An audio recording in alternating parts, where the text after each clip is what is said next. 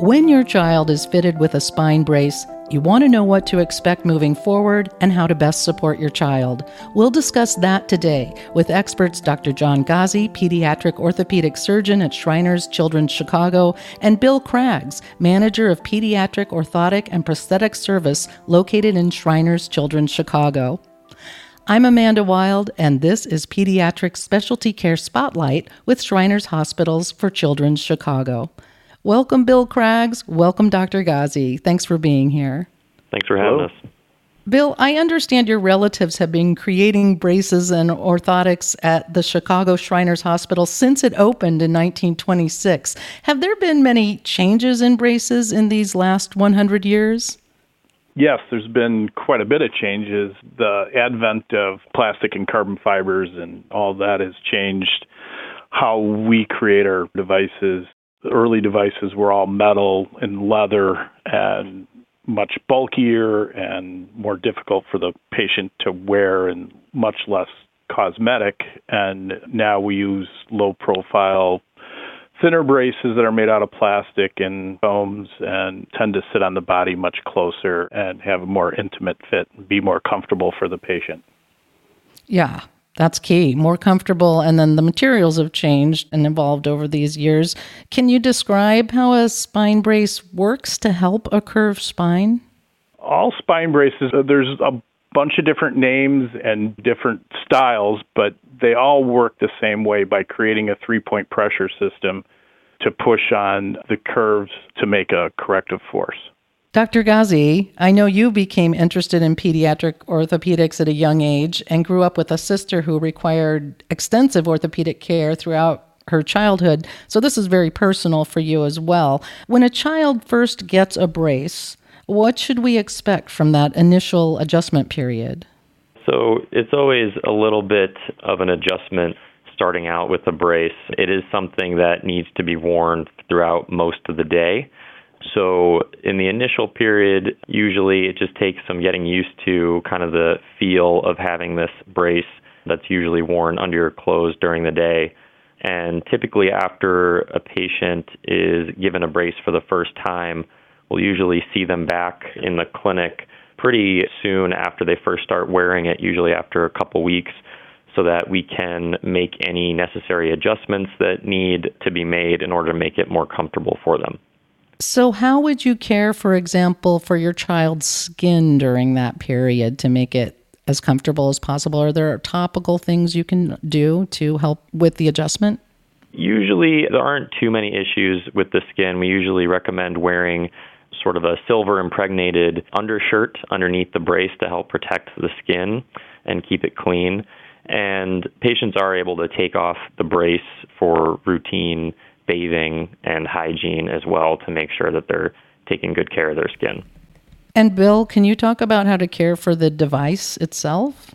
Yes, generally the only thing you really have to do is it can be washed with soapy water and towel dried. There isn't a whole lot of maintenance to the brace other than when they return for clinic visits, there's times where a we may have to adjust something or replace the velcro or there's specific pads that we add to the brace to make them comfortable that are wear items that we replace regularly as they come for their visits or if they have to come in for a separate visit just to see us for something like that. But they're fairly maintenance free, just a little bit of weekly cleaning is all that's needed. Are they built for longevity? Will they last forever? They won't last forever. The population we treat grows, so generally we tell the patient that we can expect about a year out of a brace. And that's dependent on how fast they grow. Sometimes it's almost two years, sometimes it's six or eight months. Well, that leads into my next question for Dr. Ghazi. How long do you wear a brace? Usually, when we treat patients with braces for scoliosis, we're doing it in patients who still have a significant amount of growth remaining. So we can really prescribe a brace almost at any age, but typically patients who are diagnosed with adolescent idiopathic scoliosis are being diagnosed right around their adolescent growth spurt, sometimes around the age between 10 and 12. And in those cases, the brace usually needs to be worn until they're done growing. And that usually means around age 14 for girls and around age 16 for boys. So that might mean they'll be fitted for braces throughout those years as they continue to grow. Correct. As patients grow, we have to sometimes make minor adjustments to braces, but after a certain point, a new brace needs to be made in order to get a good fit. So, Dr. Ghazi, do you find that children who get a brace also need surgery later? So, hopefully not. Our main goal of bracing is usually in a patient that we're trying to avoid surgery altogether. So, there's actually a good study in the New England Journal of Medicine in 2013 that randomized certain patients between wearing a brace to prevent curve progression to surgical magnitude. And they found that in patients who were given a brace, 75% of the time, those patients did not require surgery for their scoliosis. Whereas patients who did not get treated with a brace ended up needing surgery about 60% of the time. Interesting. So we know that helps avoid surgery in some cases. Bill, what about wearing a brace at school or in sports? You know, the fact of moving around, especially with physical activity, does that affect anything in terms of the wearing of a spine brace? Generally, just for in school wear, there shouldn't really be an issue with wearing the brace. Obviously, when you move to more active activities, you know, sports, stuff like that, generally we like the trade off of exercise and athletics.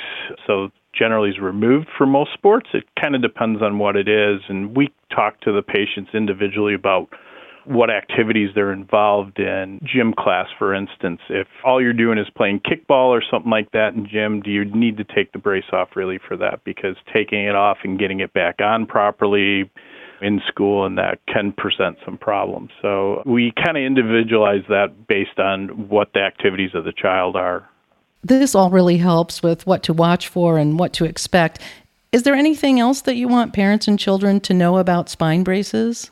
I think another important point to make is that when we do decide to treat a child with scoliosis in a brace, we know that there's sort of a benefit to a longer amount of time in the brace.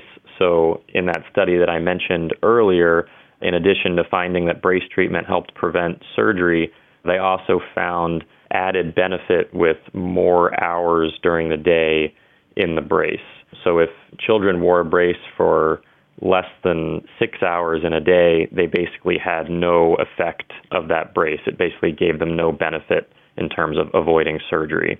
And we know that the longer a brace is worn, the more likely we are to prevent progression of that curve. So we usually recommend every case is different in terms of the size of a curve and the patient's age, but typically we're recommending around 18 to 22 hours per day in the brace.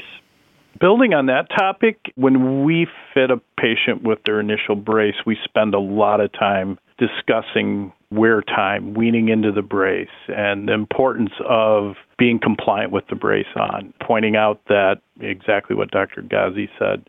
The brace doesn't work if it's not on. There's just no telepathic bracing going on with it, and it's committing to the process and putting in your time with it and making it part of your daily activities in your life and following the program with that.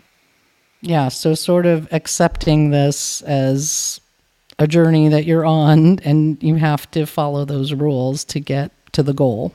Exactly.